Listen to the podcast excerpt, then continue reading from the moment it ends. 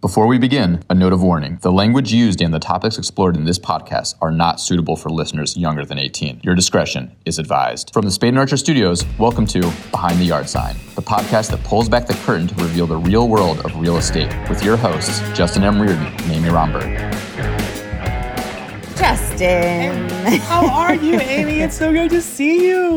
It's great to see you too. Oh my gosh, I'm excited to be here today. I'm gonna go first here. Hold I on a thought the green room was absolutely amazing. That's what I do here. I steal the show. Do Uh, it. this show is about me today, people. Uh, Amy, thank you for going back and getting Aaron Bloom.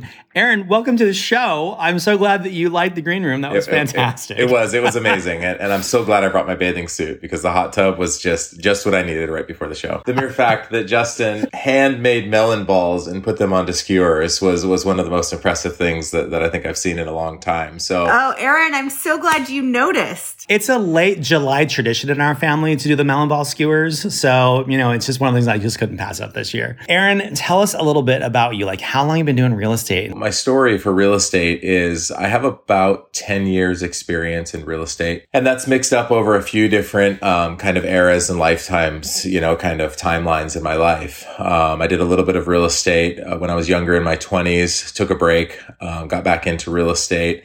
And then most recently, I've been a licensed realtor for four and a half years almost now. And where are you practicing? Where do you live now? I live in Eugene, Oregon. If Nobody's been there. It's, it's a wonderful little town here, Tracktown, USA, wine country. And I grew up here. And so I work for Windermere. I work under the Windermere umbrella. Um, and I have a team organization under that umbrella here in That Eugene. sounds great. Great. Where'd you grow up? I grew up in Eugene. So I, I went to school here. I lived here for a long time, high school, a couple years of college. And then I also lived in Hawaii a lot when I was younger. So I had a split family. I'm, a child of a divorced family. And so I spent summers, spring breaks in Hawaii and the rest of my time here in, in Eugene. I just want to say, Aaron, I, I feel like you should have gotten Christmas breaks in Hawaii because that's when you want to escape the rain in Eugene, right? yes, yes. I got, I got a few a few. Christmas breaks in Hawaii. Yes, yes. I, I tried as a young child. I tried to make sure that I did it so that I would get Christmases at both households.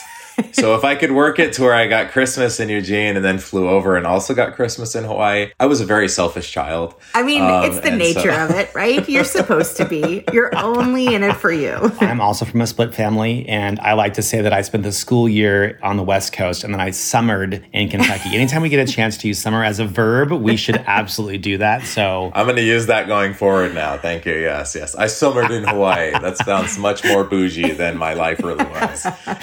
whenever I say people always look at me like, oh my God, you're twice the snob I thought you were. I think there's something amazing also about summering in Kentucky. Yeah. like you're It's not the summer- you bluegrass know. state. yes. Yeah. You graduate from high school, you go, you start off in college. How was college experience for you? What was that like? it, it didn't work out well for me. So, so I went to school. I went to high school. I was somebody who really struggled in school uh, my whole life. So I got horrible grades. You know, I'm not ashamed to tell my story. And you know, I, I was a kid who was I was a star athlete for the soccer team, but I was also a big partier. But I, I had a really hard time studying, test taking. School just didn't come easy to me. I gravitated towards having kind of this love for kids and teaching when I was younger, though. So when I did go to college, uh, I went to early childhood education. So um, that's what I went to school for. I got straight A's in my early childhood education classes, and I got D's and C's in all my other classes. So um, really, I kind of had a niche there, but I didn't do well. Um, I struggled learning. I struggled focusing. I was also one that was working two jobs at the time while I was going to college. So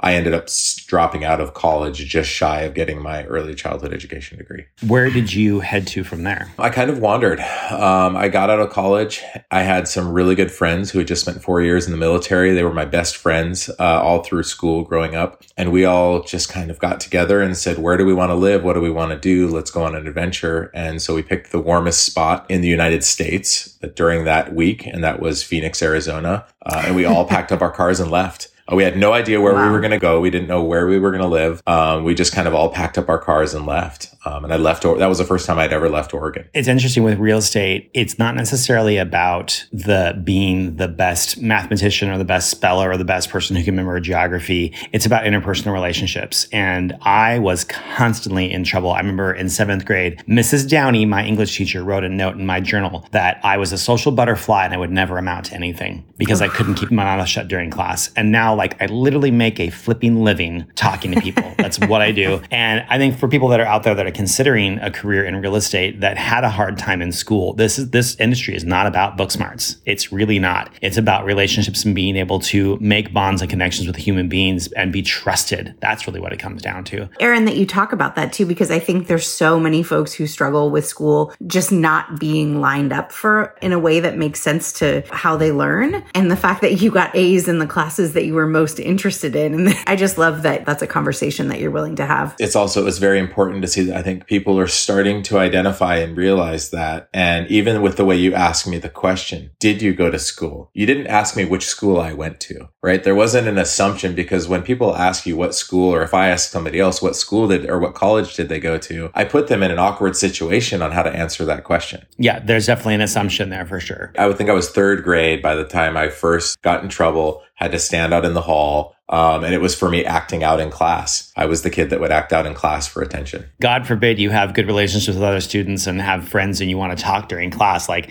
I feel like that's part of school is you're learning how to negotiate working with other people and making things actually happen. And that gets downplayed so much in the educational system today.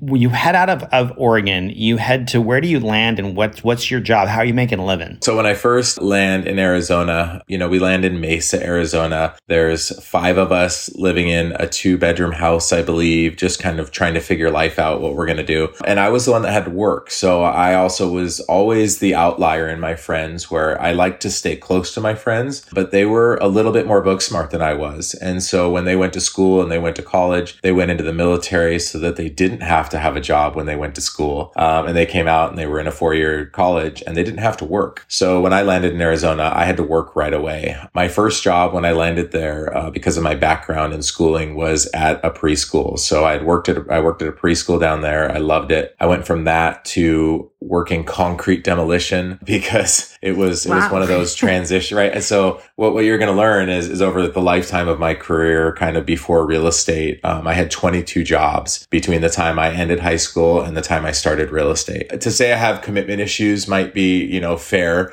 I was kind of wandering, always trying to find something that I was passionate about. Um, and as soon as I didn't, I would leave it. And that goes for work, that goes for relationships, that goes for everything. So I've got I've got kind of this track record of of coming in and coming out of scenarios in life like that. The first time though that I landed anything that was remotely about sales was Nordstrom. So that was when I was first introduced to Nordstrom was in Arizona. Uh, they opened a new store in the Chandler Mall. I saw air conditioning. And so I ran for that place to try and get a job. I realized really quickly all they wanted was salespeople and I didn't want anything to do with sales. That's kind of where I led down that path. You didn't want to do anything but sales. So what, where did they, where did they put you? When I went into the interview, I sat there and I said, said, um, you know, do you have anything in customer service? Do you have anything in the stock room? Just put me somewhere, anywhere but the sales floor. It's interesting, right? I'm, I'm the, the person that loves attention and loves to be the class clown. When I was younger, they identify it, which I don't think is the right identification. But if you put me in a face to face interaction with somebody where I'm required to actually be professional, I was scared to death. So they ended up putting me in children's shoes. They said they had an opening in children's shoes. And so I went, okay, I can do that. I think I can do kids' shoes. I don't have to know what I'm doing. I don't have to kind of be professional, at least from what I thought. And so I went there and I let all the other seasoned salespeople handle the sales. I let them deal with the people. I wasn't really worried about it because Nordstrom has an interesting system, right? They're, they're commission employees, which a lot of people don't realize they're, they're 100% commission, but they also have a draw. So if you don't make your commission, you'll just make their minimum wage. So I was really just in it for the minimum wage draw and I wanted to play with kids all day. What I learned quickly was by playing with people's children and hanging out out uh, with them and almost distracting them I allowed the parents to shop. And so the parents now all of a sudden would get a comfortable relationship with me once they saw that I was, I had the ability to, to hang out with their kid and, and they didn't have to worry, they would start to wander and shop around the entire store and they would leave their kids with me in the, in the shoe department.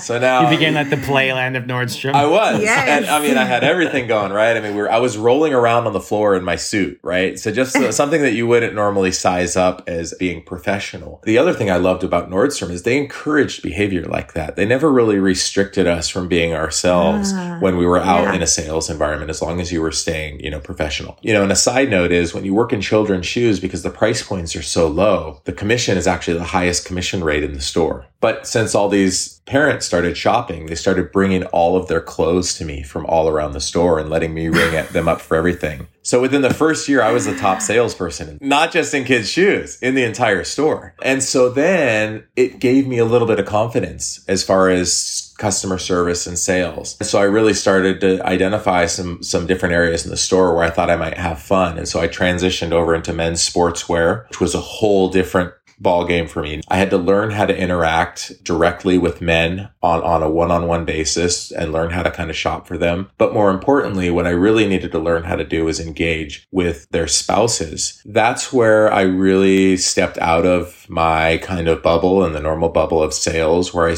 really started trying to push the limits of Nordstrom. So we would get a line of clothes in. I would call a customer up directly. I would tell them about it. They might not even live in Arizona. I would try and figure out if it was something they wanted and then I would ship it to them. Um, if we couldn't ship it to them or they were in town and they couldn't have time to come into the store, I would ask permission from the managers to load my car up with clothes and drive them over to their hotel. I was really kind of pushing the boundaries of what did it have to happen inside the store or what is service really like. I never really got pushback from Nordstrom if it was if it led with service. And so that was I think the first time in my life it was ever infused into me that service is selling. And if you always lead with service, the sales come naturally. You don't even have to ask for them. trajectory is just sort of amazing from like the reluctant seller of kids' shoes to someone who was like, oh, wait, I, I'm going to see what I can do to creatively push the boundaries of this organization. It's It was an environment that at the time, the, the retail business was great. Nordstrom was growing. They wanted to fast track me into management. So they have a future Nordstrom leaders program that by about year two, they wanted to put me through. And then I started having these kind of grand visions of being a buyer because I learned what a buyer was like. And I was like, they get to travel the world. They get to work out of Seattle. This is this glamorous lifestyle and I'm 23 at the time. Um, so I'm kind of just you have these big visions of what life could be like. But what was interesting in the back of my head, all I ever wanted was to get married, have kids and raise a family. That's all I really ever cared about. And that lifestyle of being a buyer was not conducive with starting a family and young. And so I actually I got out of the entire program and I stopped moving forward with that program. Where did you head next after Nordstrom? I was in a pretty pretty heavy relationship in Arizona. I was engaged. Um, I had bought a house. So uh, what you're going to learn about me also, you know, is the full disclosure. What I like to tell people is the first time I was engaged, I was uh, 17. I have overall been engaged five times throughout my lifetime. So I loved to fall in love, and I was always kind of bigger than life. I wanted my life to be like a romantic movie, right? And so I, I pushed really hard for that. I'm engaged. I bought a house, uh, and my father, my future father-in-law, is one of the biggest property flippers in Arizona, and so he's a huge investor. And so he wanted me to work for him, and so I started working for him. Um, and it took him about two months before he talked me into leaving Nordstrom's entirely and working for him full time. And so we started flipping houses, and that was my first introduction to real estate. I learned that I love a lot of aspects of it. I really love taking beat up old foreclosure homes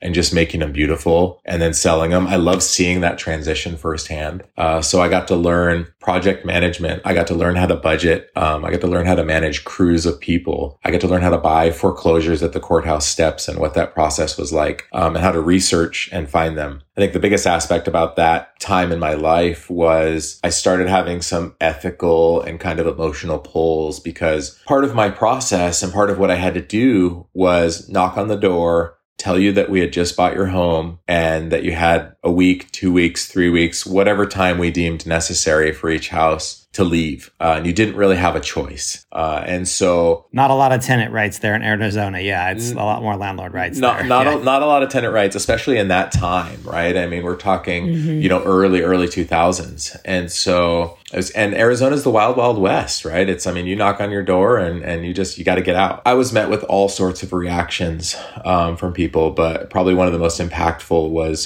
w- when you have to let families know that they have to leave and they don't know where they're going to go. And so it wasn't long before that was something that I didn't want to be doing anymore. And so as soon as I knew I didn't want to be doing it anymore with my track record, I was quickly looking for my exit to try and figure out what the next thing in my life was going to be. So what was it? Oddly enough, it was lending and it came kind of as a surprise. So during this period, uh, towards the tail end of foreclosures, uh, my mother got really sick. She got cancer. Uh, she lived in Oregon. I was living in Arizona. I am one of those types of personalities that you know, I'm a very family oriented. So all I wanted to do was go take care of her and be with her. So in the matter of about two weeks period, packed up, told my fiance I was moving to Oregon to take care of my mother. And I actually told her that I didn't want her to come. Um, that I just wanted it to be me. But I also knew that I was trying very hard, and you'll learn throughout my life um, if you know anything about me. I tried very hard to fit people into a mold um, of I want to create this perfect uh, American dream family. And so what I hadn't really paid attention to because everything was moving so fast was this probably wasn't the right woman for me, and I probably shouldn't be marrying her. And so my mom being sick was kind of my excuse. It was my get out of jail free card to, to leave. So I packed up and left and sold the house in Arizona. I did very well with the sale of the house. I didn't really have a landing spot or a job in, in Oregon. And that's when I got into lending. I got into lending because I didn't need the money, but I wanted to try something new where I didn't have a boss was my first initial reaction. And, but I didn't know that what that meant was I had to create and run my own business. Uh, I, st- I still didn't know what, know what that meant. I knew that. So lend- part of that sounded good. Yeah, Right? the no boss part was like the, yes. the, the no boss then- part is when a young person might be really attracted to go towards something. But the part I didn't know is I knew nothing about running a business. I knew nothing about what it took to run a business. So in that time, you know, we're 2004, 2005. The, for lenders, the phone is ringing off the hook. We have no income, no asset loans. We basically, you, you call up, you fill out about a two page loan application and you just write numbers in and nobody verifies them. And so I was in that environment.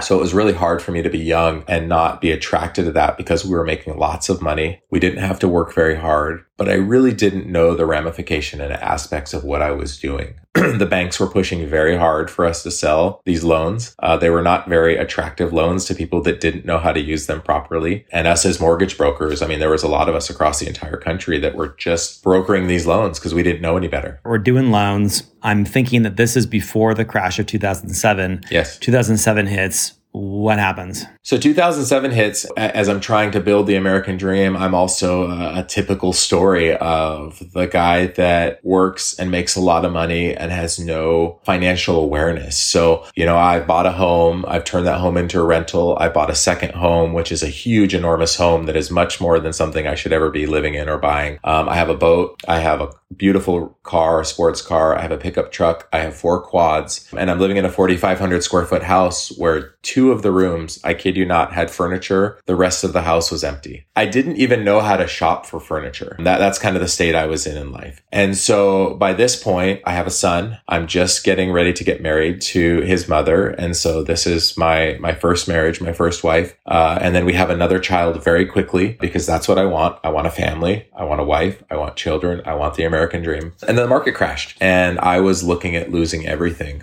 And so I was, the phone wasn't ringing. I wasn't making any money. I pretty much stuck my head in the sand. I kind of hid in my house and wasn't quite sure what to do as I watched kind of everything fall apart around me. I couldn't pay my bills. I was worried about them taking my cars away and taking my houses away. And so I packed everything up, which is what I do, right? And what I'm learning later in life through lots of counseling and all that fun stuff, right? I'm a runner. I, I pack up and run and try and geographically correct my life. Like my problems will go away if I move to another state. I lost the houses. Um, I lost the cars. Um, I kind of started over from scratch in Arizona with my new family and my young boys, their babies at the time. I landed back at Nordstrom. I kind of went back to that place that was comfortable, that I actually knew that I enjoyed my job. But this time when I landed back at Nordstrom, I landed in women's shoes, which is a whole different ball of wax for uh, customer service, sales. I just love that you said I, I landed in women's shoes and you stuck that landing, man. Like four inch heels. yes. Done. Yes. Totally.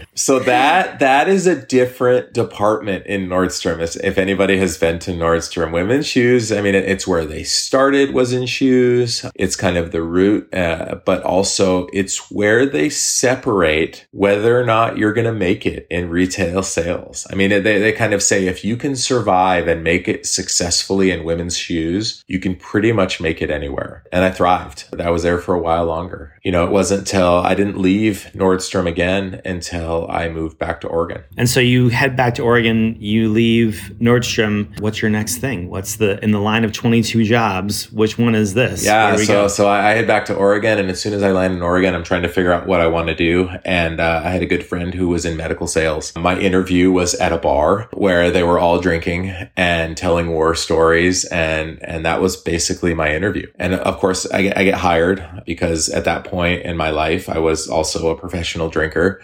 Um, and so the world's lined up great, right? Same thing. I get in there. I do well. Um, I had some fast traction. I moved up in the company. But then I was in a world where I was sleeping with my phone in my hand. I probably worked 60 to 70 hours a week. Um, and I was on call 24 hours a day from doctors and surgeons. So I have young kids. I'm the dad pacing the soccer field with the phone to my ear the entire time, uh, trying to make myself believe that I'm there for my children, but I was never connected. I was always kids first. Um, and so when I left that job, was about two weeks after Father's Day. There was there was a Father's Day project my my wife had done where she asked my kids to write down what's your dad's favorite thing, what's your dad's favorite place to go, what's your dad's favorite thing to do. My dad's favorite thing to do, both children, was work. My dad's favorite place to travel was Lincoln City. They didn't know anything about Lincoln City, Oregon. They thought it was where I loved to travel. That was where my bi- single biggest surgical account was. What do you want to you know what do you want to do when you grow up? I want to get a cool phone and work like my dad. So all of these things that my kids were idolizing about me had everything to do with the things that I didn't want to be as a father. And so I had a wake up call and I actually resigned from that job fairly, fairly soon after that. And then I bounced around between little jobs here and there, just trying to make money. But it wasn't just a realization for me in life about my career and what I was doing and what kind of father I was being. It was also the realization that that first wife um, that I had, you know, we ended up getting divorced shortly after that also because there was a lot of realizations of this is a world I was trying to create, but this wasn't a world that was rooted in the things that you need to be rooted in to actually create the kind of life you want. Years later, I met my now current wife, my chapter two, as we like to call it, right? This is our chapter two. And she was my biggest motivator for getting back into real estate. Motivates you to get back into real estate. And so what's the process to do that? I had wanted to get back into real estate. So I had applied for my real estate license uh, and I, I started real estate school, but I knew enough about my past with the foreclosures and bankruptcies and all of this stuff that when I went to apply for my real estate license with the state, you know, I didn't get the automatic reaction. I got the, we need to investigate this further to see if we're even going to let you become a licensed realtor. It took about a year and a half to two years for them to kind of go through finding out if I was going to be approved. And it was because of my bankruptcies and my foreclosures. They needed to do a little bit of research to see if they were going to allow me to work in this space. I was 80% done with real estate school, but I didn't finish it because if I finished it internally, I know now. I wasn't quite sure why I didn't finish before then, but I didn't want them to tell me I couldn't. If I didn't finish real estate school, then that was a perfect excuse excuse for me not becoming a realtor. But if it was because they told me no, then that would be because of I couldn't get it because of something my pa- in my past I had done, or that means I would have had a disapproval. You finish school, you're vulnerable. Yes. You don't finish, it's your choice. You're in control. Exactly. You do finish, they're in control. You're vulnerable. And so what happens? I mean, clearly so, you're well, a real estate agent. Well, now, well so. and, and, yeah, and I'm at a point where I'm still trying to live in the perception that I I have control. Right. I wasn't willing to be vulnerable. I wasn't willing to turn things over in life life, I wasn't really willing to do any of those things where I actually, you know, let people know, Hey, I have these insecurities and Hey, I have these areas in my life where I'm kind of afraid. So I'm going to try and keep control. And so when I met my wife, when I met her, I made some, some rules of what if when I meet this woman, uh, we talk open and honestly from day one, 100%. And, and what if we talk about the, the truth and we talk about the things we're scared of? And that's how we, we worked really well in the beginning. So there's a big dichotomy here. I mean, you're talking a lot about not wanting to be vulnerable and not willing to have intimacy, trying to make this like fake false dream. And like here you are in our podcast. I mean, all seven of our listeners are going to hear everything you just said was like very self deprecating to the point where you're like, and this is another time that I failed. And here's another time that I failed. And like, and it's one of the things that actually attracted me to you was the first time I met you. I think that we went like to the vulnerable place in like three seconds. So, I mean, with this most recent marriage with your wife that you are with now, it must be just a complete and total different Aaron Bloom than what there was before. Totally different. Up, up until that point in my life, every woman I had met and dated and been engaged with, they, they met the person that I thought I wanted or needed to be in order to be whatever. Um, and so that was also a chameleon because I was a different person for each person because I was trying to create what I thought they wanted in life. And so when I met my wife now, it was, yeah, it was a very vulnerable state where I said, what if, what if we just do this? What if we just drop all the walls? And it's funny because that's what got me to finally get into real estate was she turned around and she kind of flipped the mirror around and volleyed that back into me and said, why don't you go do th- the thing that you're, you think you're most passionate about that you want to do, but you're the most scared of? Because that was truly what, what I was at. I was at this crossroad of the thing that I really want to do is the thing I'm scared to death of. Yeah, because get uncomfortable. Right. Let's get uncomfortable because, because what do I want to do in my core? My core from my childhood, because I was raised by a single mother who struggled and I love her, but she made a, you know, didn't make a lot of money. I was the poor kid in school. What did I want? I wanted to be a provider. I wanted to have a family and I wanted to be a provider. And I was scared to death that I wouldn't be able to do that in real estate. I've got two kids now. I've got this new life, this new woman that I'm in love with. And what if I can't financially provide a good life for her? What if I fail? Right. So she pushed me and pushed me and pushed me outside of my comfort zone to where I did it. When I got the approval and I finished school and I became licensed, the first place I went was Windermere. I, I, knew the brand. I knew the owners. I had known a little bit about the other companies in town, you know, which there's great companies. Remax is great. And I mean, there's a lot of good companies in town. Berkshire is great. But Windermere was the only place that I saw that aligned itself with the family and core values that Nordstrom had. Amy, would you agree with that? You are also part of the Windermere family. Yes.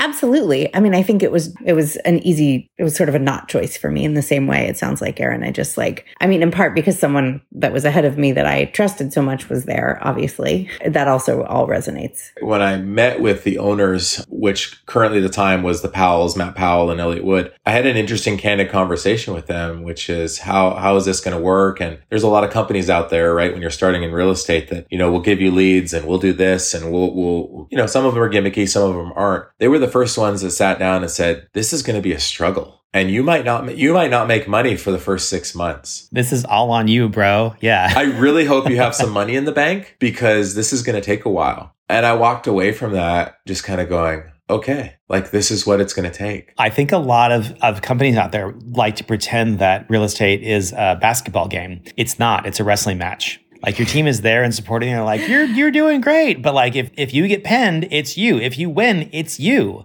Like you have supporters, but there's not a team out there like passing you the ball and setting up your shot. Like that is it is not a basketball game. It's a wrestling match. And and they said that. They said we will give you the tools and we will help to show you how to build your business. But this is your business. Uh, and I think they were the first ones that actually acknowledged and verbalized to me and said, we work for you. And so to get a company and a brand to actually acknowledge the truth about the way real estate works, which is owners of franchises work for their real estate agents. And so the mere fact that they acknowledged with kind of changed my view on just the industry as a whole and just went, Oh, okay, it's important to me to figure out who I want to align myself with for brand and character. But this is my deal. The first time I ever heard that real estate agents pay the agencies that they are, I, I was like, what, what is, what, why would you pay your employer to employ you? And it is this kind of backwards setup where you pay a desk fee. And I think a lot of new real estate agents, people who are looking to get into real estate don't understand that the agency that they are with, the office they are with, they are there to serve the real estate agents. The real estate agent is the client in that situation. And so they're providing you with your Xerox machines and your liability insurance and your um, guidance and your desk and your pens and all those things that you need in order to do real estate. That's what their job is to provide all those things for you. And a lot of people do not understand that. But their success and their brand is 100% dependent upon the real estate agents that represent them. Yeah. Correct. Right. and so there is this push and pull as to who they are allowed, who are they going to allow to be, to bring on as clients. Exactly. Exactly. Yes. Okay. So we fast forward. We're now a real estate agent, now a real estate agent for like four and a half years. All of a sudden we land this thing called the Midtown. First off, what is the Midtown? The Midtown is a new condo development in Eugene. So, uh, if people don't know about Eugene, Eugene is a slow growing town. So, the previous condo development that was built here of the similar size, which we have 40 luxury condos, was 15 years ago. Um, so that's how often a new condo development gets built in our city. Um, so it's it's comprised of 40 luxury condos, some nice amenity spaces, and then a commercial aspect. So it's a mixed use building. So the commercial aspect of the building is actually owned by the Eugene Ballet, and then there's an architecture that owns one of the other condos in the building. So it's 100% owned. Uh, it's not retail space, but it's this new hub for Eugene where all of the performing arts groups get to live, collaborate, and kind of breathe under the same roof um, and rehearse. So it's new rehearsal space for all of these groups also. What's your role in the Midtown? I am the exclusive listing real estate agent for the entire project, which is great. That's outside. That doesn't include the commercial aspect because those those areas were already pre-negotiated before I came on board. My actual role in the project is project manager for all things real estate related, marketing, advertising, graphic design, public relations, new homeowner orientation and onboarding, existing homeowner customer service, and kind of all in all problem solver. So mm-hmm. I'm on speed. I'm a, I, I am the mm-hmm. concierge. Mm-hmm. I'm basically the full concierge for the building. That was not aware to me that that would be a job duty when I first got this project. So a 40 unit luxury condo building in Eugene sounds a little bit like an oxymoron. This is like, you know, jumbo jumbo shrimp or in yes. military intelligence. Yes. This is not the kind of thing that just falls in your lap. Like this just wasn't handed to you. How did you go from being like, you know, kind of novice, new guy real estate agent to like now all of a sudden you have like kind of the the biggest project in Eugene in a long time, in like 15 years, the biggest project in Eugene. How does this happen? Yeah, I do. Yeah. Answer that, it's, yeah, it's not kind of, it is. I mean, it's one single project is almost $30 million in volumes for sales. So for Eugene, that's, that's, that's one of the largest single sales projects around, uh, besides, you know, a mass subdivision in retrospect, when I go back, I can easily say, oh, well, this just kind of happened by accident. But, you know, the more and more you dissect it, it was organic, right? And so it was super organic. I, yeah. I wasn't, I wasn't targeting uh, this project to try and become the listing agent by any means. A, uh, of course, because uh, hopefully everybody's learned. Uh, I wouldn't personally think that I had the ability to do that because that would be much bigger and, and far outside my means. Um, I wouldn't have the confidence to even approach a project like that. But about a year prior, I had been interested in development. And so I did know through passing a gentleman that was in kind of development and apartment development. And so I had invited him to coffee. And one thing I learned through Ninja, uh, which is a Windermere program that they offer to real estate agents, is learn how to stop talking. Uh, and this, this actually is something that my communication therapist with my wife uh, also tries to teach me is just learn how to stop talking um, because I can't learn anything while I'm talking. So I go to this coffee and that was my first goal was I'm just going to ask him some questions and I'm going to listen because I really did want to learn about just development. I knew nothing about it. Uh, it fascinated me. And so he taught me a little bit about a business and his projects and things that they went. He was very, very willing to share. Uh, and then after that coffee, I followed up with a handwritten note, uh, which is also something I learned, you know, in this Windermere program and this Windermere family is the power of note writing. And it was something that was completely foreign to me in past. But what was interesting is, uh, you know, I'm just realizing this now. And, and honestly, I didn't even realize this until this second. As a child, ever since I was very little, I used to collect and put in a drawer all of the notes and all of the cards that my grandparents used to send me. Birthdays, Easter, holidays. It didn't matter what it was. I always squirreled them away and saved them. I never threw them away for some reason. And it's funny, I'm just putting two and two together now. Like that's the power handwritten notes have, no matter where you are in life. They're special. They are so They're special. special. Where somebody took the time to write something down. Like they took five minutes to like pick up a pen and actually put it to paper and express emotion towards you. Like it's so special and so rare today you know? Yeah. And I still don't even give it as much weight as I should, even though I'm sitting here talking about it, right? I, I still do it. I still practice it uh, regularly. That's what I did. And I followed up and we kind of left it from there. We didn't really connect a whole lot. And then um, some time passed and they had called me to their office for a meeting and I wasn't really quite sure what the meeting was about. Um, I knew a little bit about the new project that they were kind of involved in because there was a big hole in the ground in the middle of the city. And so I ended up in this interview that I wasn't prepared for and that I didn't expect coming. And I was kind of blindsided. I walked into a room and there was a couple people sitting around a table and they asked me to sit down and they started talking about this project and that they were going to be interviewing and looking for a representative to represent the sales for the entire project. So I was completely caught off guard. They're suddenly like they they pull you in, they do this interview and you didn't even know. So like how did you even answer any questions for them? I said I'm not quite sure, uh, but I'll find out probably more often than I answered a question with actually some sort of knowledge. That was another thing where I really tried, um, and I still try to this day, and, and I fault sometimes, but I said, if I'm going to become a real estate agent and if I'm going to create a career out of this, I'm going to approach it the same way I'm going to approach this relationship with my wife now and kind of how I'm trying to approach everything in life was if I can't be 100% honest, open and genuine uh, and vulnerable, I don't want to do it. And if I don't become successful in this industry by doing that, then it's the wrong industry for me. But I was scared. I'm with big developers and I'm sitting across the table from these guys. These guys are multi-millionaires 10 times over, right? Um, they're just people. They're just, but they're just people, right? But it, my, my inside yeah. voice is like, oh my gosh, I'm so scared. I said, honestly, a lot of the things I just need to get back to you. I'm not quite sure about a lot of this stuff. But what they said is they said, here's the thing that the why, why you're in the room. And here's, here's why we called you was we were, we were really attracted to your marketing. You are doing things differently in Eugene as far as marketing properties and visually and doing storytelling. The storytelling was the aspect that they really gravitated to. I, I started that pretty early in my career because I used to obsess over watching what top brokers in other big cities do. And I wanted to figure out how to bring that to Eugene. So one of my goals yeah. was to change the way Eugene did real estate. And so that that's that's where we left it. Yeah, I, I left kind of with my head spinning and they I knew they wanted to have a follow-up meeting uh, where they wanted me to come back and kind of be prepared and put together what a listing contract might look like if I was to represent them on this project. When you and I first met, I think I was speaking at some thing, I don't remember I remember you came up to me afterwards and like you offered your your big old paw and you're like, we're gonna shake hands and you and I are gonna be friends from now on. And I was like, okay, whatever. And I'm usually pretty gregarious and like you you out gregarious me by a long shot. And I think I picked up the phone and I called Beth Kellen because you know it wouldn't be an episode of behind the yard sign without mentioning Beth Kellen.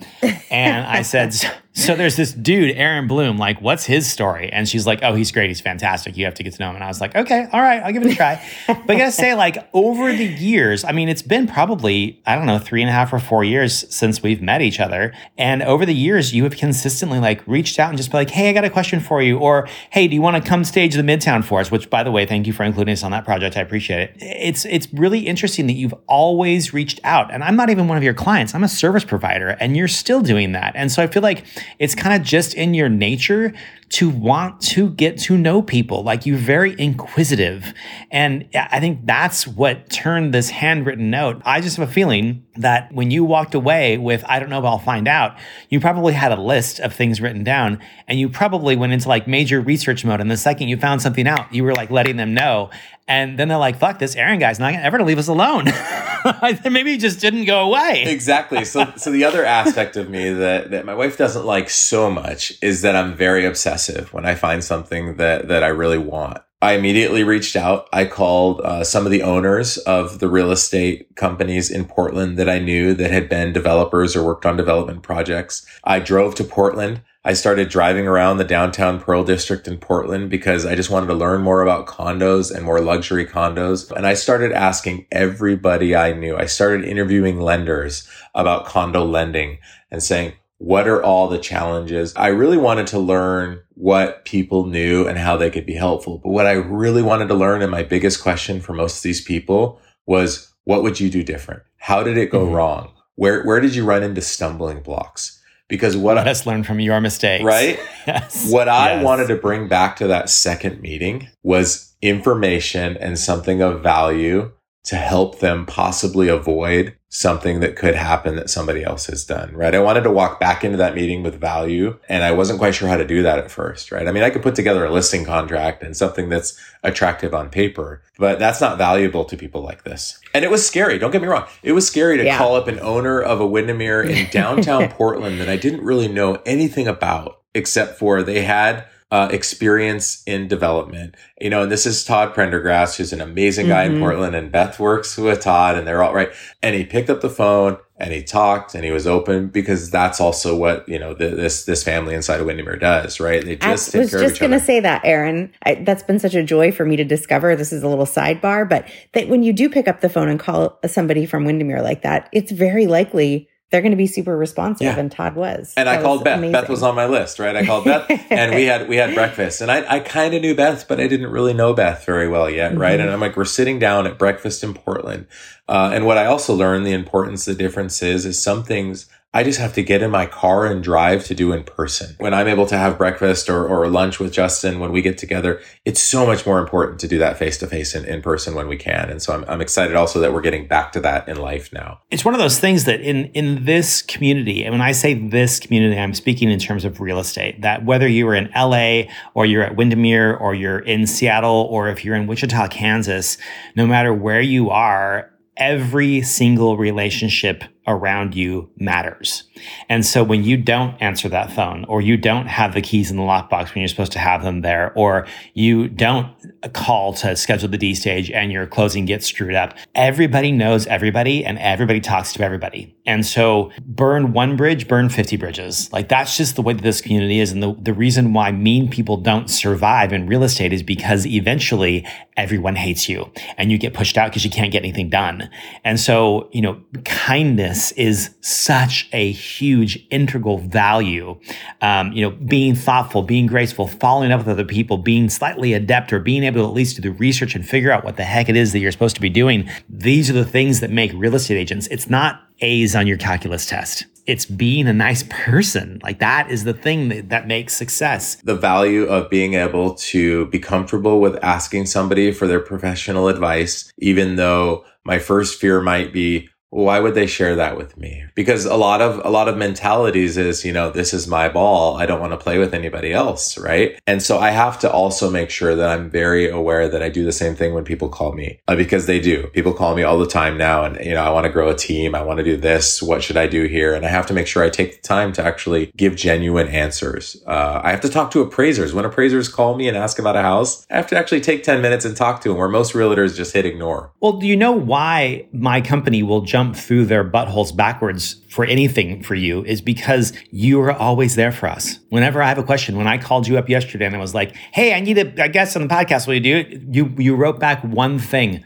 100%. That's all you wrote back. And I was like, he's in. And within 24 hours, we're sitting here, here recording. Are. And so, because I know you'll always be there for me, I will always be there for you. I had a client reach out yesterday. They're not a client, actually never used us before. And they're like, I'm listing my home. I got 30 houses. I sell 30 houses a year. This is my own home. I need you to do this project for us next week. And I only want to pay you $5,000. Well, it's a $13,000 project and it's gigantic and it's going to take us at least two days to install it. I, I can't do those things. And they're like, well, you're missing out a giant, giant opportunity with me. And I'm like, bitch, I don't know you. I don't know you.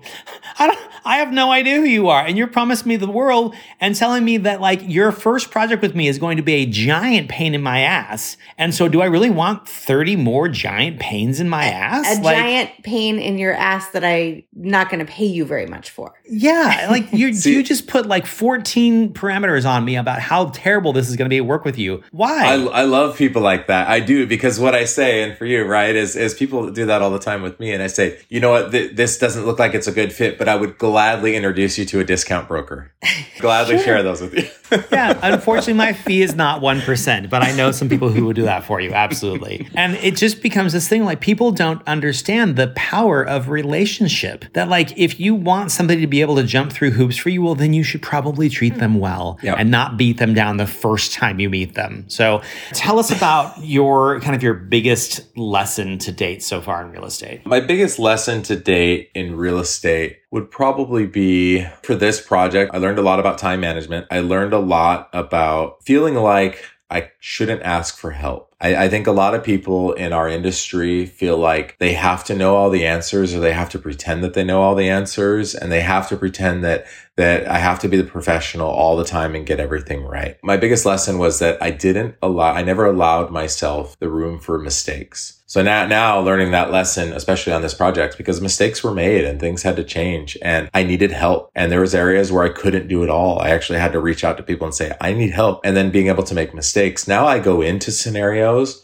with the conversation with clients where that very first meeting, I say, there's going to be mistakes and there's going to be stuff that's not going to go right. And there's something that I'm saying today that maybe in three weeks when we realize it's that information is not going to be right or it's going to be different. And, and we just have to know that going in. Um, so I think allowing myself the grace for mistakes, I think has, has changed. But for that project, the other side was going in and wanting to be the solution for everything. I wanted to be the yes man. Yes, no problem. Because I wanted to show them that I could handle it, but also I wanted to alleviate all of their issues. Now, another thing I learned the hard way was that created an extra 30 or 40 hours a week of work for me on top of my existing business that now I had already committed to and I already told them I would do. And I wasn't getting compensation for it. So if I wanted to hire somebody to do it, it had to come out of my pocket. Giant lesson. Yes.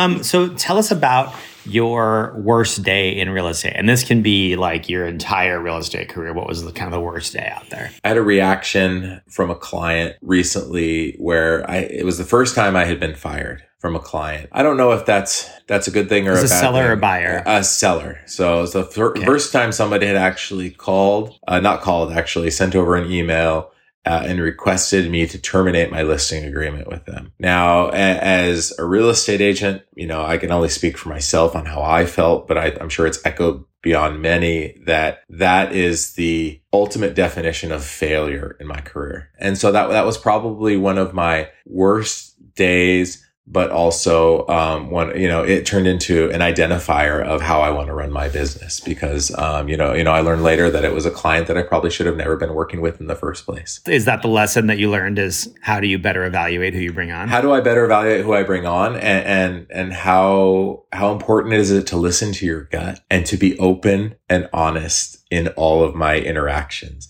That was a client. I held a little back at that listing appointment. I held a little back at our at our first meetings. And then when they would say things or they would interact in a certain way, I would tell myself I had to have a conversation with myself to be okay with some of this stuff where that's not that big a deal. Don't worry about that in the grand scheme of things. This is a huge listing don't worry about that, right? Hindsight's 2020. That's the only client that's ever fired me. Uh, and it wasn't based on anything I did. It was just based on the pure personality of them. Um, and I walked away feeling like a failure from a scenario that I never should have been in in the first place. And to give yourself permission, I think, to walk away from those. I, you're obviously more seasoned than I am, but I think for me, it's been hard to know that it's okay for you to be like, oh, this isn't a good fit for me Yeah. before you get into that. Yeah, and so I, I've changed the conversations I have with clients now. When I first sit down with them for a listing appointment, I, you know, I, I say, I say one of one of the few things are going to happen here. I'm going to come back, and you're going to not want to hire me based on you know our relationship, or I'm not going to want to work with you or hire you because it's a Mm. not good fit. Um, and You I, include that. I include Yeah. that in my conversation that I might not want to work for you, uh, and we have to be okay with that. And that throws. You'd be amazed at how many clients that throws that that pure statement throws off. They just get this. Well, what do you mean you wouldn't want to work with me? it changes the mindset. Yeah. Because Yeah. the mindset is one of like, well, you're trying to earn me, you're trying to woo me to we have to like each other, mm-hmm. which is a much more equal relationship rather than a subservient and dominant relationship. It's much more of a brother relationship, a sibling relationship. Very early on, I decided that I was not okay working with somebody who didn't like me because I was gay. And so in the consultation speech, I we were talking about pets in the house, and I would always mention my husband was allergic to cats. And that was my way of coming out during the consultation speech. And I had a client call me up and she said, and she's a lovely woman. She said, These particular clients are moving to Arizona. They're a little bit more conservative. If you could please leave out the part about the cats, that would be great. And I was like, mm, Nope. Hold on a second. I'm like, do you want me to not leave the part about the cat about the cats because they don't like cats? And she's like, well, I just don't know how they're gonna feel about gay people. And I said, look, I know you're coming from a very good place and you want to try to win this business, and I understand that. But I know for a fact that my service will make your clients a shit ton of money. And if they don't want to work with me because I'm a homosexual, that is their problem, not mine. There is not a chance in Hades that I'm not going to mention that cat during a consultation. and and she was like, "I see you feel very strongly about this." And I was like, "Yes, I do." And we, you know what? I went, I mentioned the cat, we got the job. They were totally fine about it. She, I think she even, the client even said something to the fact of like, you know, my hairdresser is the gay as well. And I was like, well, fantastic. Then we have something in common. Wait, your hairdresser and your home stager are gay? That's insane. Whoa. All right, Aaron, best day in real estate. When was it? There, there's two best days. One was when I finally got the approval that, that I that I could get my license uh, and that the state would allow that. Uh, that was both the best day and the day that invoked the most fear in my life I've probably had in a long time, which is oh my gosh, I have to do this now because I've not only told my wife I'm going to do this, I've told myself I'm going to do this. So I was very scared. And the state says you have and the state says I have to do it. and then, and then it was that, you know, and I can see it. I can visualize it. You know, when I left the meeting where I got the listing contract signed for the Midtown, that was something that was so big that I put so much work, but I had so much fear wrapped around. I was about a half a block away from the office because I, I walked to their office from my office. And I was on this little bit of a high where I gave myself about a half a block just to be selfish and kind of relish in, in what I had accomplished. And then I called my wife and, and I had not been that kind of giddy and high volumed and just excited on the phone with my wife in a long time. I was so happy and excited and she was so proud of me. You know, I get home and there's a bouquet of flowers and the kids have written notes, Aww. right? They're like best realtor in the world and they colored all these pictures and my wife's, you know, so proud of me. We go out to dinner, we celebrate. There's this whole celebration around this. But I think where it was my probably my best day was not getting the listing signed. It was for the first time in this career, I had actually acknowledged to myself verbally that not only can I do this, that I might actually be good at it, that it might be something that, that I'm good at. It's not that I just like it and enjoy it. Somebody of that caliber saw value in me. And so for somebody, somebody who runs around this world with enormous insecurities, that was enormous for me. It's amazing what a bit of outside validation will do. Let me just say it straight out. Amy, you are a fantastic real estate agent. Aaron, you are an awesome real estate agent. Both of you are completely validated. That will last for at least a good 30 minutes. Aaron, what's the best place for people to find you? My my team website is aaronbloomrealestate.com. You can email me at aaronbloom at windermere.com, and that's W-I-N-D-E-R-M-E-R-E dot com because 75% of people misspell that. And my cell phone is uh, 541-735-1829. And I, I leave that and I put that out there for everybody because I encourage people to pick up the phone and call. I encourage people to stop texting when they're trying to create a relationship with somebody, uh, right? Make it personal. Call me, yeah. email me, set up coffee. I will, I will drive to you. You drive to me. I'm, I'm an in-person kind of guy. Amy, what's the best place for folks to find you? Uh, I'm at amyromberg.com. Easy to find. Fantastic. Our guest today has been Aaron Bloom. He is a Windermere real estate agent in the Eugene area. Amy, of course, Romberg is our co-host, and she is a real estate agent with Windermere in the Portland area. Our producer is Nicole Durkin. Our music was written and performed by Joff Metz. Our editor is Richie. He always makes us sound smart. Thank you so much. If you've got a story that you want to tell, reach out to us. You can find us at spade-archer.com. Just click on the podcast link. Thank you so much to all the folks that have reached out to us and told us your stories. We're excited to get to each and every one of you. Aaron Bloom, thank you for being our guest today. We look forward to hearing from you. We'll see you next time behind the yard sign. This production of Behind the Yard Sign was brought to you live from the Spade and Archer Studios. Spade and Archer Design Agency is the world's first guaranteed home stager.